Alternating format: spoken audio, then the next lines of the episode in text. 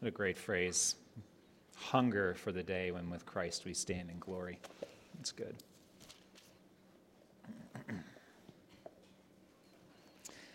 In August of 1945, the United States military dropped atomic bombs on the Japanese cities of Hiroshima and Nagasaki, which resulted in over 200,000 deaths and brought an end to World War II. In the decades following this, a nuclear arms race began, specifically or most intensely between the United States and Russia or the USSR during the Cold War. Uh, both countries developed and tested more and more devastating bombs and rockets to deliver those bombs. Eventually, world leaders began disarmament talks. You get rid of a bomb, I'll get rid of a bomb. And we'll slowly bring this down. And then treaties were signed, and some of them have been replaced or voided, continuing to work toward these type of things. But the treaties were signed, these talks were given in an attempt to avoid a nuclear holocaust and the mass destruction of life on earth. After all, what could be more catastrophic and deadly to life on earth than warring countries firing nuclear bombs at each other?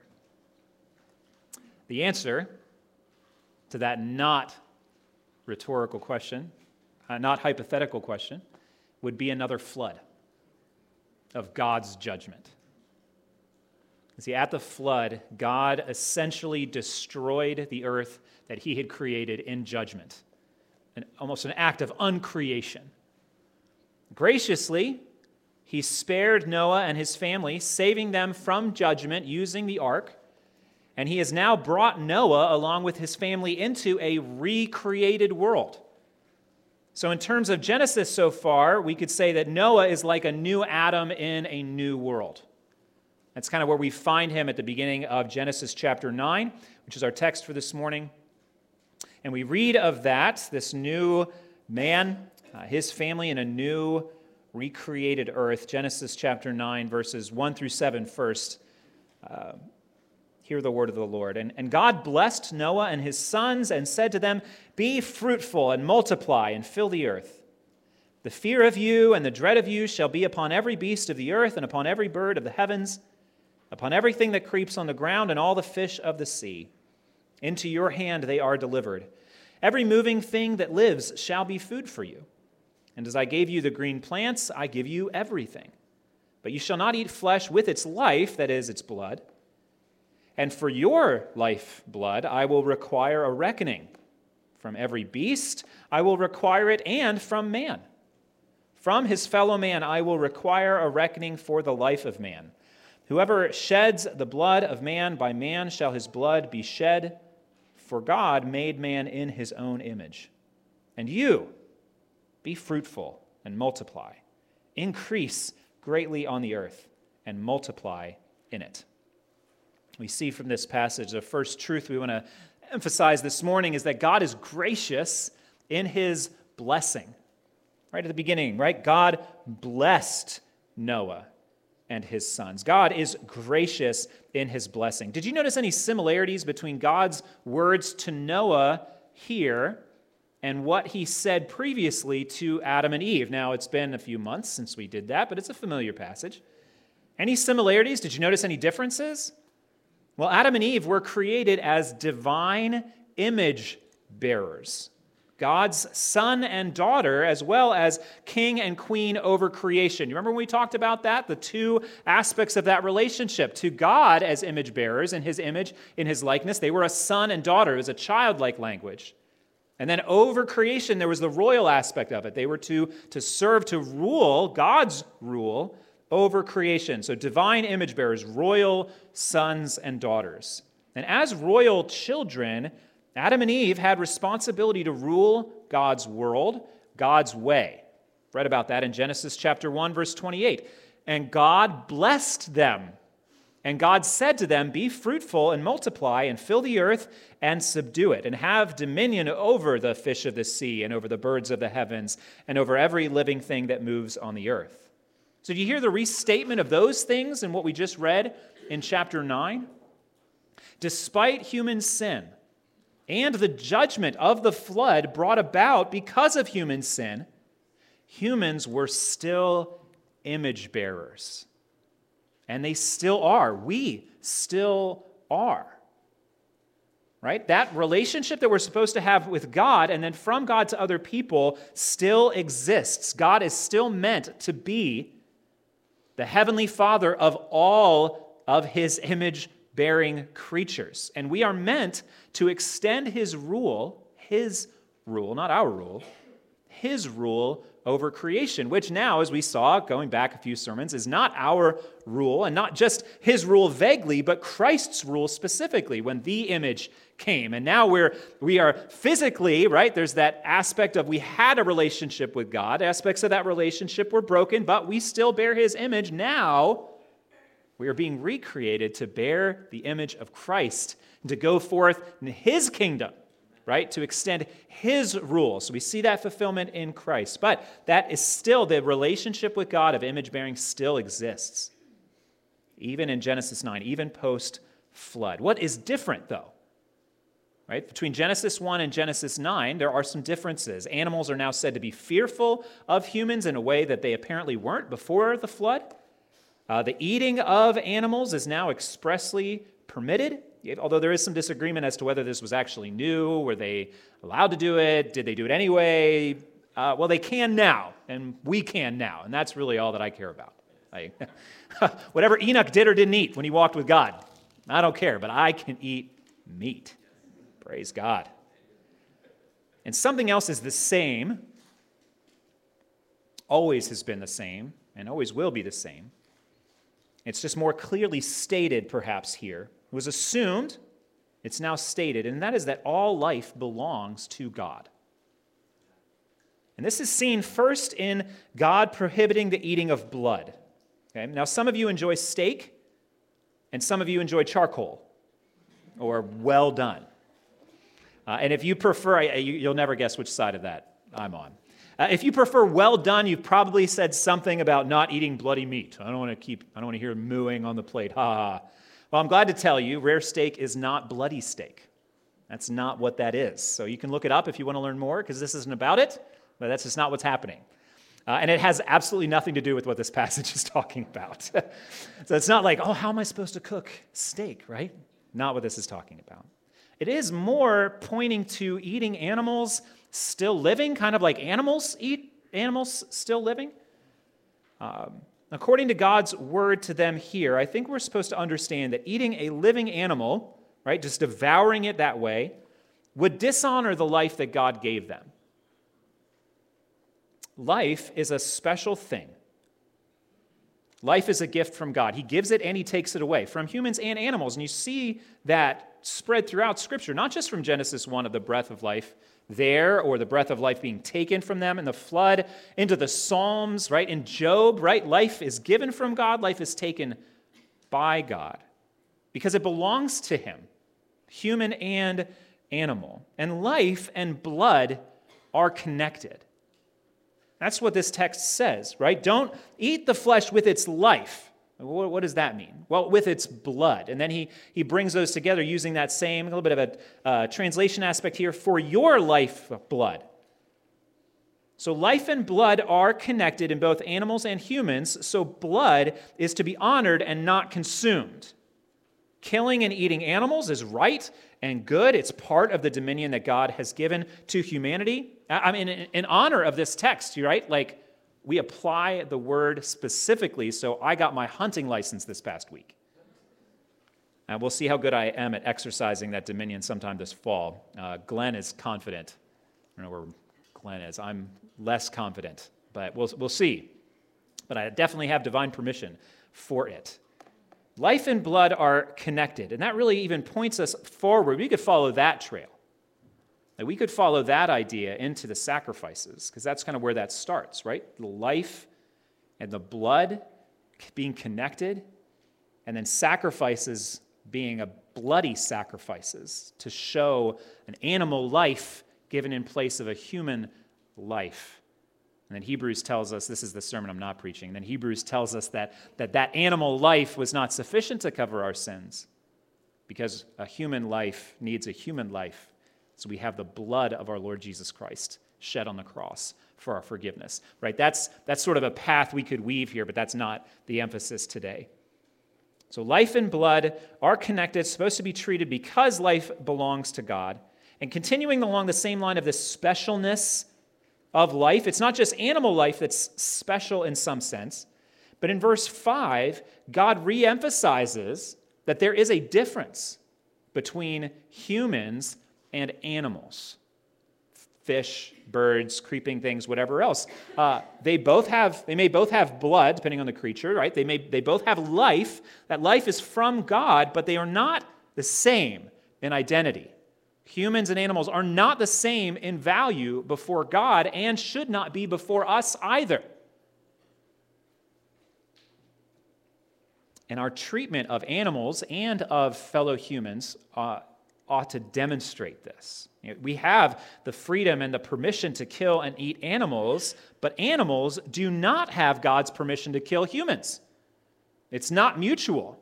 It doesn't flow both ways. And so it shows that same hierarchy of creation that God created humans and created animals, right? We're not to flip that in value, and it's not okay. It's like, well, hey, you know, kill, kill and be killed. It's just the same thing. It's not the same thing.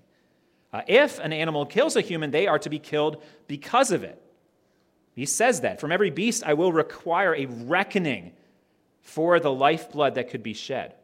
Uh, the Mosaic Law gives us some specific examples of what that looked like in ancient Israel, that, that, that uh, ox, right, known for goring. And that's what that looked like in that context. The same principle is kind of given in case law in the Mosaic economy. In the same way as animals not having the right to kill humans, Humans do not have the right to arbitrarily kill other humans. And when that does happen, it is against God's will for his image bearers, and God requires a reckoning, a balancing of accounts. Uh, from his fellow man, I will require a reckoning for the life of man. And I think it's there at the end of verse 5 that it's the same sort of word that's used back in Genesis 4, where it could say, from his brother, I require a reckoning. Am I my brother's keeper? From his brother. It's that same word for man here, that same relationship. So, certainly a cast back to Genesis 4, kind of an answering of Cain's question Do I have some sort of responsibility for my brother's life? Yes. Does it matter if I kill him? Absolutely. Whoever sheds kind of a poetic form here in communicating this truth. Whoever sheds the blood of man, by man shall his blood be shed, for God made man in his own image. Uh, generations of students of the Bible have recognized this verse, verse 6 specifically, as kind of the establishment of human government. It's not just one to one type of a killing, and then capital punishment in there as well, an execution for a murderer. That's the balancing of accounts. You commit murder, you are forfeiting your life, right? Your life given in exchange for the life that you took. Uh, New Testament passages like Romans chapter 13, verses 3 and 4, uh, 1 Peter chapter 2, verses 13 and 14, uh, reflect on, I think, this passage and build on that, speaking of government officials and wielding a sword as a minister of God for the good of their citizens and should be for the glory of God. And that type of uh, society aspect, that type of a government aspect, protects against revenge killings that may or may not be just. Right? Because in the heat of the moment, without all the information, it's like, oh, you're like, what you did caused the death of this one that I love, so I'm going to take your life in balance of that. It's like, well, let's slow down a second. Right? Let's make sure that this is justice being served. And if it is, then capital punishment is the just crime. That is the reckoning. But we don't want to add murder to murder right? So we start to see like a let's slow down, and then that, that is that kind of society and government sort of built up for justice to prevail, which is, of course, an attribute of God. But the murder of a divine image bearer is forbidden, and when it happens, the murderer's life is to be taken, his blood is to be shed to pay for his crime. Life is sacred before God. It's from God, and life and blood are connected. Life is sacred before God, therefore, life is to be protected and promoted. Life is to be protected and promoted. And both of these are really the two aspects, perhaps, of what this blessing is that God is speaking to Noah and his sons. So we've talked about the kind of the protection of life. What is this promotion of life?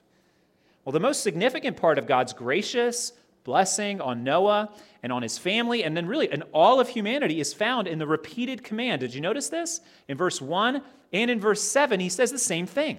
So the bookends of it. And that might not sound significant to us, but to the original readers, like that type of repetition is, is highly significant. It's like what, what kind of covers this whole value of life, and it's supposed to be protected and promoted. It's be fruitful and multiply and fill the earth. Verse 1. Verse 7. And you, you all, y'all, right? Be fruitful and multiply, increase greatly on the earth and multiply in it. Just like God blessed Adam and Eve with the responsibility to bear children, he reaffirms this to Noah and his family. And I hope you heard both sides of that. Sometimes we can miss the combination of those words. Blessed them with a responsibility. It is a blessing to fulfill the responsibilities that God has given to us. It blesses us and whatever God has called us to, it is a blessing to us, and it is a blessing to others for us to re- fulfill the responsibilities that God has.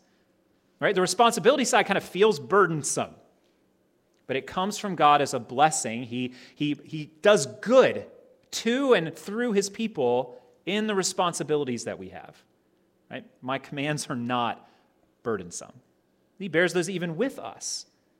And since Noah is old, he already had three sons. The responsibility uh, for these commands fall most clearly on his sons. And then we read uh, in chapter 10, probably next week, that they obeyed. Japheth had seven sons that made the list. Ham had four sons, and Shem had five sons. And we can safely assume that there were some daughters among those families too. If you don't know why I made that assumption, talk to your parents.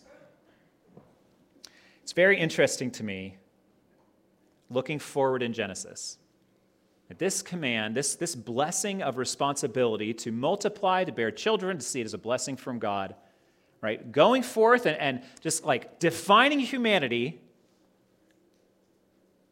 that every significant woman in Genesis has difficulty conceiving. Right? God calls his people to the blessing of responsibility, right? A statement of physical blessing of, of, uh, from God. And yet, every, every significant woman in Genesis. And we'll see this over the course of the next, whatever, year and a half.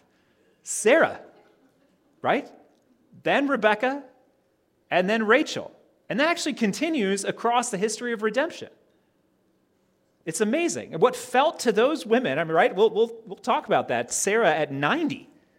What felt to them like the withholding of physical blessing. And when a blessing is withheld, what does it feel like? It feels like a curse. And so instead of being able to enjoy the blessing of God, they feel cursed by God physically. And what felt to them like a curse, the withholding of physical blessing, ended up being the source of God's spiritual blessing to his people and to the world. So even with these statements, it's like God then just speaks something and then sort of flips it on its head to draw attention to it. Like if you miss the connection of those things, I think we're missing the thrust of what Genesis is trying to do to draw attention to, hey, I, I said this blessing, and I'm going to hold it back. What are you doing? So glad you asked. means you're paying attention. It is amazing, though, how God works. See, the suffering of his people always leads to the exaltation of his people. Often in this life, always in the life to come. And that pattern persists for us today. Humility leads to exaltation. God resists the proud, right? He pushes them low, but He gives grace, He lifts up the humble. Suffering leads to glory, and death leads to resurrection. Do, do those type of things, humility to exaltation, suffering to glory, and death to resurrection, does that sound like anyone to you? Who does that sound like? Jesus. Right? From Philippians chapter 2, where we read most clearly of that. He who was high went low, came down low, and went lower. And then what happened is he went down, right? The Lord used that humbling and suffering and death to then exalt him. And why does Paul give that in Philippians chapter 2? Because you and I are to follow that same path. Oh, we want to put the brakes on that going low. I don't want to be humbled. I don't want to suffer. I don't want to die to myself or die physically right? I want to be, I want to be up, but the path up is down. We see that even in just like the this this promise that's held back. It's just the pattern of what God does. And so we are to follow Christ walking as he walked. He humbled himself, we are to humble ourselves. He suffered, we are to suffer. Read 1 Peter, 2 Peter, talking about that, even just celebrating the suffering of Christ and of Christ's people. He died, we are to take up our cross. We are to go die with him. And when we do, we don't just follow him down, we follow him up, right? Are you following him that way? Are you avoiding all humility and humiliation, all suffering, unwilling to die? One who would save his life will lose it. One who loses his life for Christ's sake, for the gospel, that one will find it. Are we willing to be made low, to be humbled and suffer, even die, trusting God to lift us up and exalt us and resurrect us? Um, God is gracious in his blessing. He works more astonishingly than we could ever imagine. Even in this, the grace of blessings, when it's withheld, or maybe you're just enjoying the grace of blessing. That's wonderful, right? Give God praise for that. But so often in our lives, like we have an expectation of the gracious blessing of God from His Word, and then we don't receive it, and we're like, what is happening? God is doing more than if you just had the physical blessing. That's what's happening. We have the promise of that in the example of Christ, the story of redemption across his word, right? And the longing for that which is to come. But it's a lousy part of the story. It's not the end of the story. And we see that as we walk through Genesis. But God is uh, gracious in his, his blessing, blessing of responsibility. When I was in seminary, uh, in the Metro Detroit area, uh, I picked up an extra job doing snow removal. Whenever it would snow, which was often because it was Michigan, uh, I would get a call in the middle of the night to show up at 1 a.m., 2 a.m., 3 a.m. Uh, at these various commercial properties. There's the strip mall, um, townhouses, we had a movie theater. There were the full time guys who drove the snowplow trucks, right, creating these mountains of snow. If you ever been anywhere other than West Virginia, you know what I'm talking about. Uh, it's like, oh, we get snow here. no, you don't. No, we don't. Uh, there were those guys in the trucks, and then there was the ground crew. That was me, a few other guys. We would shovel the sidewalks off, uh, and then we would fill five gallon buckets with 50 pounds of ice melt, and we would scatter it by hand. Uh, and then I would stop sometime in the mid morning to go home, shower, eat, go to class, and then my other full time job to come home, wave at Leanne, and Elise, maybe Juliet, uh, and then go do it again. And I can describe that work for you in one simple word miserable. miserable. Right? After doing that for just a couple of winters, maybe two or three, trying to save up some extra money for a minivan because God, we were multiplying uh, as our, our car wasn't the right size anymore. But after doing that for just a few years, I would get sick to my stomach. Do you remember this? I would get sick to my stomach every time I saw snowfall. And again, that was nearly every day. It'd just be like, oh no. Like I'm gonna get like I couldn't fall asleep that night because I knew it was like, is he gonna call me at 11? Is he gonna call me at 12? When do I have to show up? I'm not gonna sleep. So I wouldn't sleep because I wouldn't sleep, and then it just keep going that continued, that pit, that anxiety in the pit of my stomach continued even after we moved here in, to West Virginia and I wasn't even doing that job anymore. Like snow would fall and be like, oh no, what? I'm to have to work. But thankfully, we moved away from Michigan. We came here to West Virginia. We don't have to worry about storms anymore, right? We aren't going to do snow removal. Then we moved to our house in Charleston, uh, downtown on the west side. And whenever we would get a heavy rain, the city's storm drain system would back up into our basement, which was also our laundry room. Oh, a few inches of water, you say? No, three to four feet of water gushing out of a hole this size in our basement and filling it up. I was in the Miami airport getting ready to fly home from a work trip the first time it happened. Leanne was home with Elise Juliet and four month old Adele. I get a call, like, the water's in the basement. I was like, oh, there's some water in the basement. No, no, it's filling up. It's going to take the house away. And I was like, open the window. She's like, you're an idiot. I should say that. I was like, I don't know what else to do. I got like, they're boarding. Like, this is a disaster. It's then every time it would rain, you remember, right? It was just kind of like, it's not, oh, I wonder. It's like, as soon as it would come down, it's like, oh, what a nice rainstorm. One time, like 11:30, we tried to do like a bucket brigade to bail it out. It's just the dumbest. Like, we could drain the Kanawha River that way, just easier. Traumatizing, right? Snow, be like, ah. Oh. Rain, be like, no. And when we finally moved out of that house, we vowed never to own another basement. It took us a while to enjoy rainstorms again. Can you imagine what Noah and his family would have felt after leaving the ark the first time they saw rain clouds rolling in on the horizon. I can. Feels like a snowstorm. Feels like rain clouds in a flooding basement, but far, far worse. Storms would have reminded them not just of what was they were going to have to endure by way of work or what might happen to their washer and dryer downstairs, but it would have reminded them of God's judgment. And it it should remind them of God's judgment. And storms should remind us of God's past and future judgment. Even though it's not going to come from a storm, judgment is still coming just as it did. It would have reminded Noah and his family of those type of things. And God, who had sent that storm, who had judged and saved, also gave them and us a reminder of his merciful promise of patience and deliverance and salvation. We're still in Genesis, now the next section, verses 8 through 17. Then God said to Noah and to his sons with him, Behold, I establish my covenant with you and your offspring after you, and with every living creature that is with you, the birds, the livestock, and every beast of the earth with you, as many as came out of the ark. It is for every beast of the earth.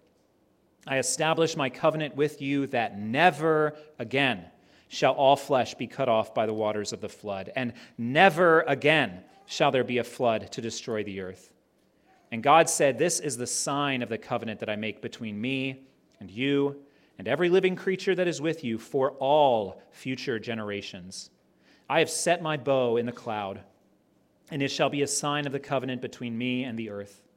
When I bring clouds over the earth, and the bow is seen in the clouds, I will remember my covenant that is between me and you and every living creature of all flesh. And the waters shall never again become a flood to destroy all flesh. When the bow is in the clouds, I will see it and remember the everlasting covenant between God and every living creature of all flesh that is on the earth. And God said to Noah, This is the sign of the covenant that I have established between me and all flesh that is on the earth.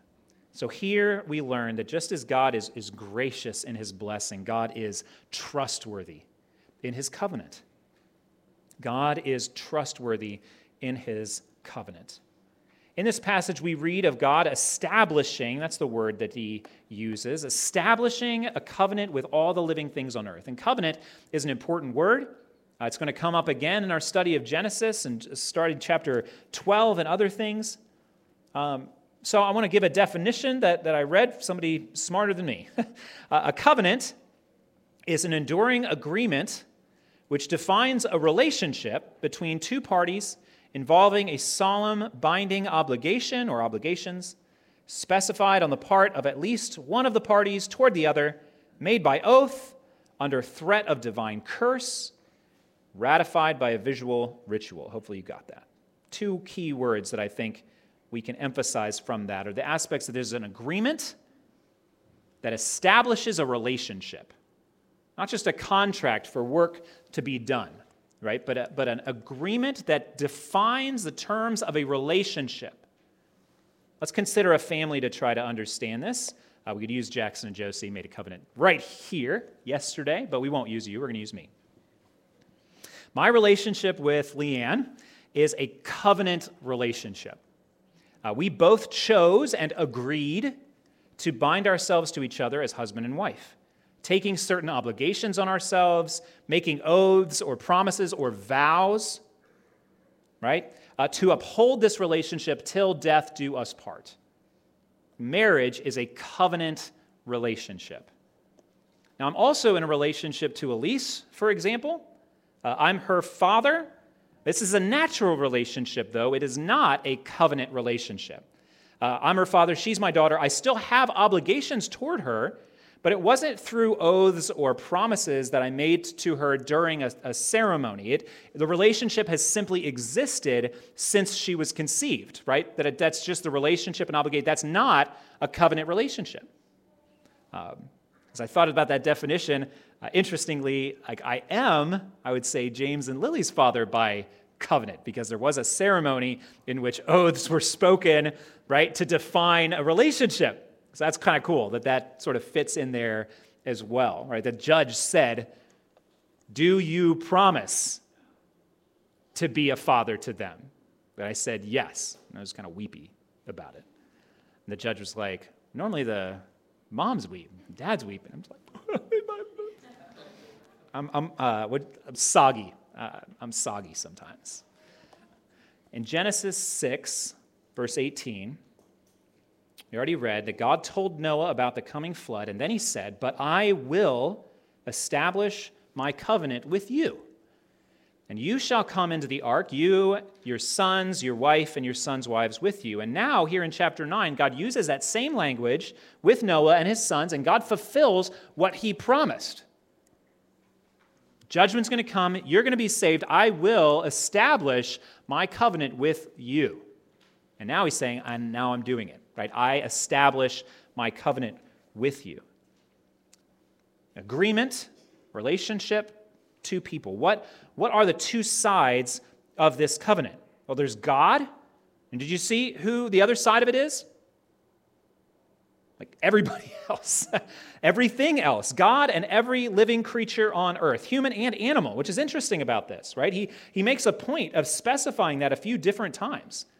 Right, verse 10, not just with you, that's verse 9, and your offspring, okay, humans, and with every living creature that is with you birds, livestock, every beast of the earth with you, as many as came out of the ark, every beast of the earth. So this is a universal covenant. God with, with all the living creatures and all of creation. However, the two sides aren't equal. There can never be an equality of relationship with God. Certainly not the case here. And they aren't making promises to each other. Not all covenants are the same. There's always like a relationship defined. There have to be at least two parties. Right? I made vows to Leanne. Leanne made vows to me. We've kept those vows. We plan to keep those vows till death do us part, right? Uh, so in marriage, there's two sides kind of speaking to each other and defining that relationship. That's not here, though. Matter of fact, God speaks to establish this covenant, and all of the rest of creation stays silent. Nobody else says anything. This is a what we could call a unilateral covenant, or, or another side, it's one-sided. It's God defining the relationship, and humanity and all the creatures just, just receiving. So it's a, a unilateral covenant, one sided. And what are the terms of this covenant? Like, what, what is spoken in these things? Like, what do the living creatures need to do for this to happen? Nothing. There are no conditions, there are no terms. God is just saying what he is committed to do. So, this is an unconditional covenant. You didn't ask permission, right? He doesn't require anything from it. He said, This is just what I'm going to do, and it establishes a cre- creator creature relationship. Really, the same kind of creator creature relationship that existed from the very beginning is kind of like just reaffirmed here after this time of judgment. In making this covenant, God has already admitted that He knows that humanity has and will remain sinful. So if it was a conditional covenant, then the judgment would come back again.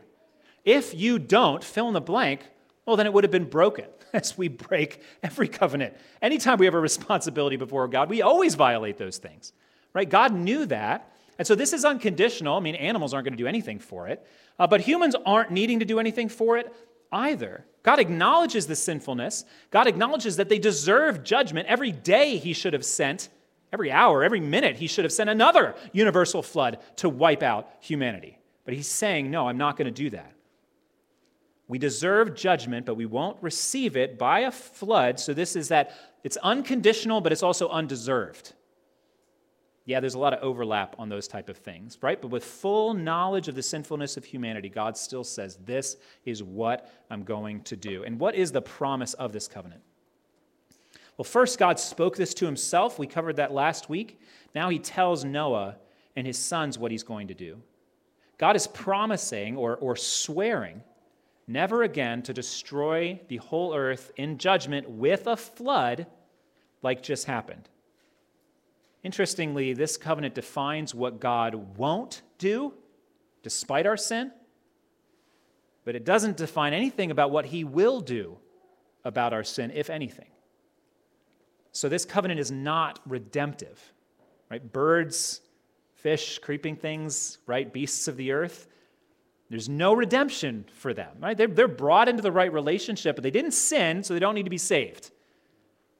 And so he's establishing a covenant with all of his creatures that's not redemptive because of the nature of which it's universal and all those type of things. And it doesn't actually deal with sinfulness. It almost kind of feels more of like an overlooking of it. And we know that that's not the case because that's not who God is. But yet, this covenant is not a redemptive covenant. It's sort of like, kind of leaves the question so if you won't do that because of sin, what will you do about sin? While the earth remains, like, oh, okay, so there's some other judgment that's coming. It's just like, but how do we walk with God?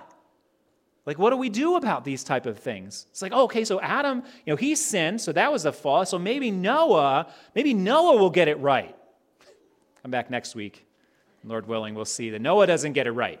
Right? First thing we see Noah doing after this sacrifice, Noah doesn't do it right. So we're immediately confronted with the fact it's kind of like sin is still a problem.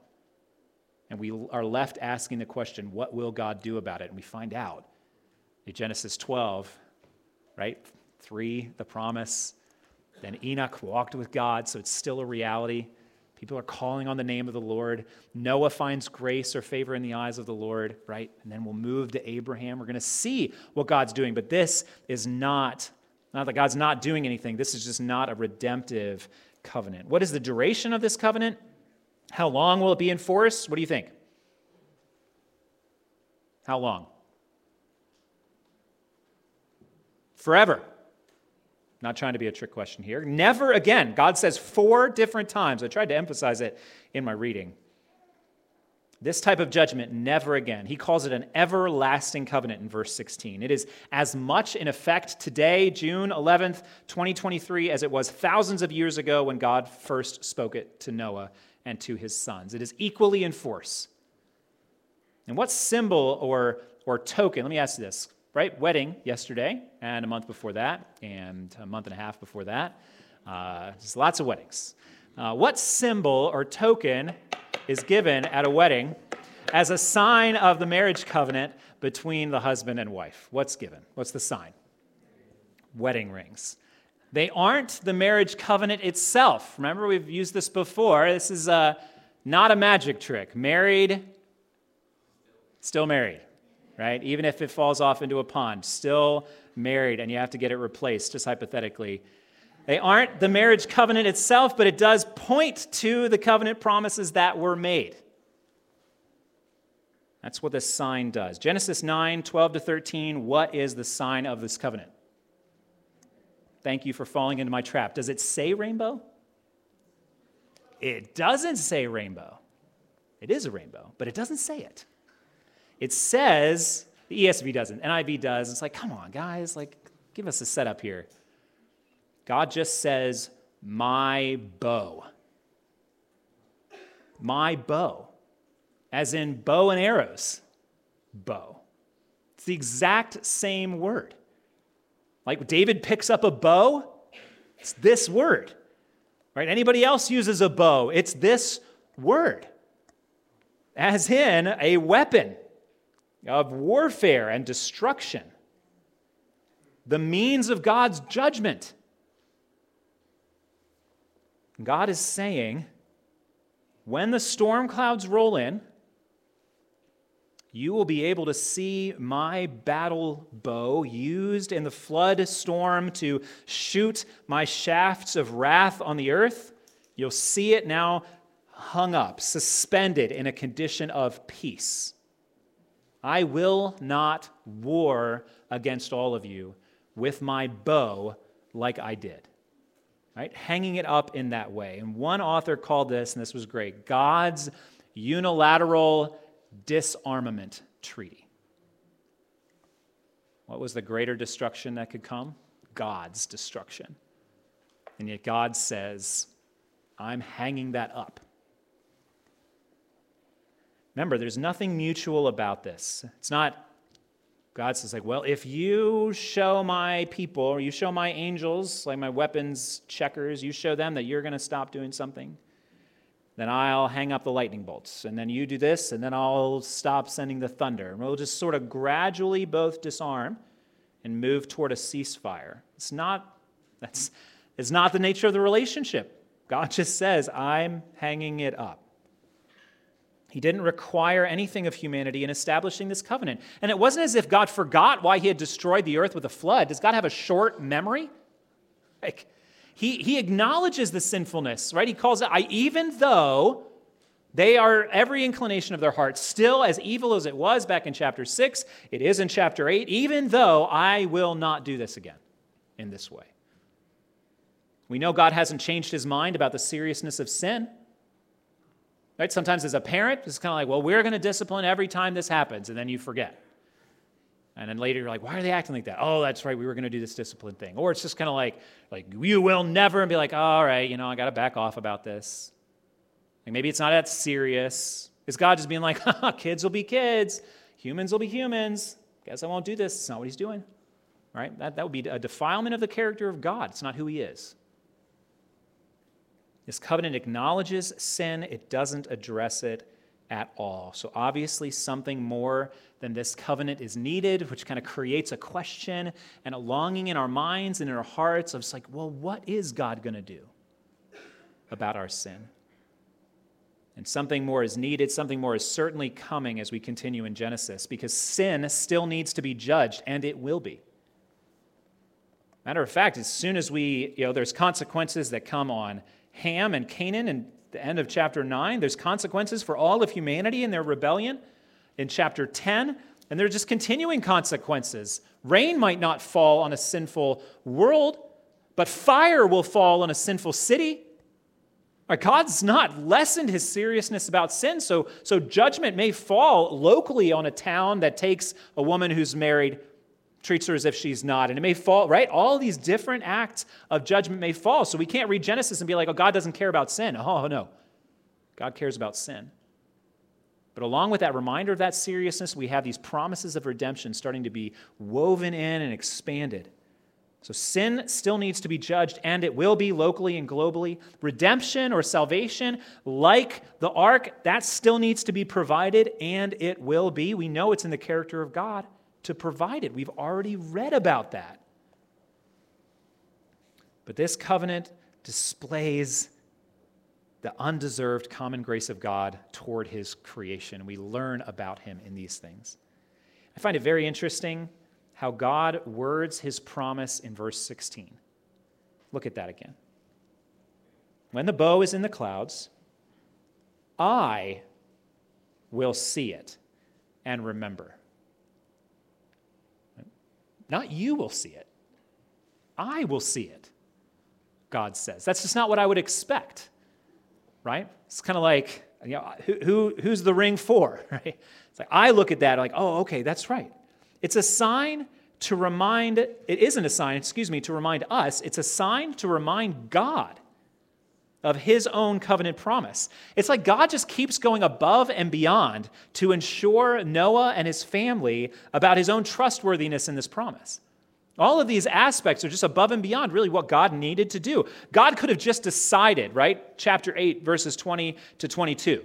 smelled the aroma, and he's like, I'm never going to do this again. He could have just made that decision in his own council's Trinity and then just never flooded the earth again and just left Noah and his, maybe, maybe leaving that threat. You know, we always think threats will work. They don't. we think that they will. God doesn't just uh, decide, and he could have just stated his intention. He could have been like, by the way, that's not going to happen again move on. He could have just said what he was going to do. He could have just promised, hey, I promise you this isn't going to happen. But no, he made a covenant oath. Right? And in binding himself to that, right? Do you remember that part of the definition? Kind of putting himself under his own curse. That's what a covenant does. It's like, may God deal, may I deal so with myself if I were to break this. He made a covenant oath and set a permanent sign in the sky to remind himself. Now, maybe there were no rainbows before, and maybe there were. I think that there probably were because that's how light works. uh, but it's like the, there wasn't a dome of the atmosphere. But if you're kind of like, no, absolutely not, because the way that the clouds were in the firmament and what you think about all those things, so there couldn't have been a rainbow, so God makes a new thing. If that's how you read the text, that's great. I don't think it's necessary for us to read the text this way because sometimes God takes a new thing and, and right, creates the own sign, and, and sometimes God takes something that already exists and said, This is now a sign for this. So it really doesn't, it doesn't lower it. Like it's okay both sides. If there were no rainbows and God says, hey, look at this new thing, and this is what it means. Or if God said, hey, this thing that existed, every time that there was a storm, this points to this new thing now. And Both of them are fine. Right? So it's not what God could have done. Uh, God could have created a square box instead, right? God could have set off fireworks every single time. Been like, by the way, every time a store goes past, there's going to be this fireworks display. It's going to remind you uh, that I'm not going to judge the world by a flood. That's not in my notes uh, for obvious reasons. But it just doesn't, I don't find it significant if there were or weren't rainbows before, right? So let's not center on that. Let's take a look at it and be like, but God says this is the significance. Uh, one, one author put this why does God just keep piling this up? Uh, the point is made, this person said, as, as unequivocally as possible that God's promises are entirely believable. His words are totally trustworthy. He backs up his word with an act to eliminate even the possibility of forgetfulness. God sets the sign, gives it significance, significance, right? Significance, and says, When I see this, I will remember. So we look and we remember God remembering when I see it. phrase remind you of anything? When I see the bow, I will. She got it.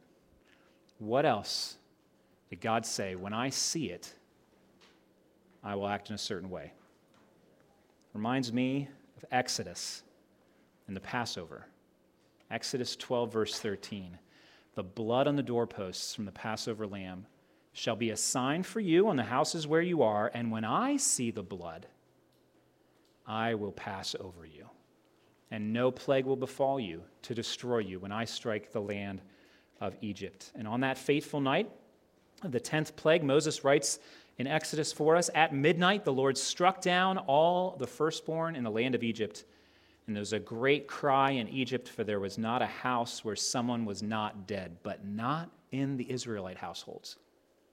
God had given them a sign and a promise attached to that sign. And when God saw the sign, he kept his promise. You see? They were spared because God had seen the side of blood that he had provided for them, and he was faithful to his word. He saw the blood, and his judgment passed over them. And God's words to Noah in chapter 9 are an expansion of what he declared to himself in chapter 8 that we discussed last week. God maintains creation's rhythms. Do you remember that? And so all of these different things of day and night, cold and heat, let's see, seed time and harvest, cold and heat, summer and winter, day and night. And all that is attached to this sign that he's given of that faithfulness with uh, his bow, the rainbow. All of that's part of what the rainbow symbolizes. So we bring eight and nine all together in this covenant that God has made with creation. And then we look with the eyes of the prophet Jeremiah. What else did God say like this? In Jeremiah 33, God uses this covenant with creation in Genesis 8 and 9 as a guarantee of the fulfillment of a greater covenant in the coming of Jesus as king from the line of David. This all connects, at least in my head, so keep following me. Jeremiah 33 says this Thus says the Lord, if I have not established my covenant with day and night and the fixed order of heaven and earth, then I will reject the offspring of Jacob and David, my servant, and will not choose one of David's offspring to rule over the offspring of Abraham, Isaac, and Jacob. For I will restore their fortunes, he said, and will have mercy on them. Okay. Like we've seen previously, because we're very early on in Scripture, right? Every single instance of God's trustworthiness, every single act of faithfulness to keep his promises ought to build a faith and a confidence in us that he will also keep his promises to us. We already see that pattern happening in Scripture. That's why every generation is told to remember and recount to the next generation everything that God has done. And so Jeremiah, right, thousands of years, a significant portion of Israel's history later, matter of fact, toward the, the, the, the downfall of the kingdom of Judah, God says, Do you remember Genesis? Do you remember what I said and what I did and what I have done? Even, in the, even when the smoke from the city rising up would have blotted out the sun, it was still there and the, the earth was still spinning. And the seasons were still happening, and rain would still fall, and the sun would still rise. All those things would still happen because God is faithful to his word. And despite the judgment on his people that would come because of their sinfulness, yet God's promise to David, you will always have a son on that throne all of those promises that had to be fulfilled. So, Jeremiah, in this place of hopelessness and weeping and grief, because they were being brought low, my gracious blessing to you will still come out of this. Out of the rubble. Chop down the tree, but the, the sprout, right? That'll come up. And so God uses his own faithfulness over thousands of years to remind his people that he's not done. He still is trustworthy in his covenant, the covenant he made to David. And so now we are thousands of years beyond that. And so we look back and we think, oh, look at this track record of faithfulness. Look at this consistent trustworthiness in all of the covenant promises that God has made. And so we look at that completed word and we'd be like, oh, okay, he's going to be the same way with us. God has never stopped being trustworthy to the promises that he has made. Never stopped being gracious in his blessing. So, his word, all the way back from Genesis, following along with other followers of, of God, meant to build that trust in us. So, as you read God's word, like you are reading God's word, right? read God's word, right? With an eye to learn, learn of you, learn of God, learn of his promises. And as you read it, are you growing in your faith and trust in God? Look what he said, look what he's done. Look what he said, look what he's done. He said this and it looked like he was doing something that didn't match with that. Well, just keep reading. It's like, how can the blessing spread through Abraham and Sarah? They're so old. God. Is anything too difficult for God? No, he's going to be trustworthy to keep his promises. So, as you read God's word, you read about that. And beyond that, as you consider the lives of God's people, sure, biography. We don't even need to do that. Ourselves, as we consider our own lives, your, your life, are you, are you growing in your faith in those type of things? That no matter what is happening, that God is not gone, gracious in his blessing and trustworthy in his covenant, that you can trust him. He has never failed any of his people. And it looked like he had, but he didn't. Right? And again, you might be at a really lousy part of that story. God is not finished. Are you paying attention to that pattern of God's trustworthiness? See, brothers and sisters, just as God looks at the rainbow and remembers his covenant with creation, and just as God looked at the blood on the doors and remembered his promised salvation to them, so God now looks at the crucified and resurrected Christ who isn't on earth. He's at his side, the right hand of the Father in heaven. He looks at his Son and remembers his promised salvation to us. Right? From the earliest pages of his self revelation to us in the Bible, God has shown that he is gracious in his blessing and he is trustworthy in his covenant. We sang uh, of Christ being an anchor in times of storm today. The storms of life roll in. If you're young, literally, it probably scares you. Older, probably doesn't scare you as much for a storm to come in. But then that metaphor of I see the clouds on the horizon, or maybe you're right in the thick of it storm of suffering or grief or trial or temptation. This one's going to put me under. I'm, I'm not going to survive this one. And we can remember God's trustworthy word here, right? His promise. So, no, it's not going to swamp you. It can't. And it never has for any of his people. If you are, if you are Christ's, then when those storms run in, we can trust the God who sent that storm. Right? Never take the cheap path of saying that God didn't do it. Short term gain, eternal loss. It is not better for your suffering to come from some source other than God. It's not better. The God who sends the storm, right, remembers his promises. So instead of running from him in fear, we cling to him in faith. Physical or spiritual storms. Because if you are Christ's, whatever that storm is, it cannot permanently or eternally harm you. It just can't. The all powerful God who sent that storm will use it in your life for your good, and He will get glory out of it. It's a promise that we have. It's a promise more permanent than the rainbow.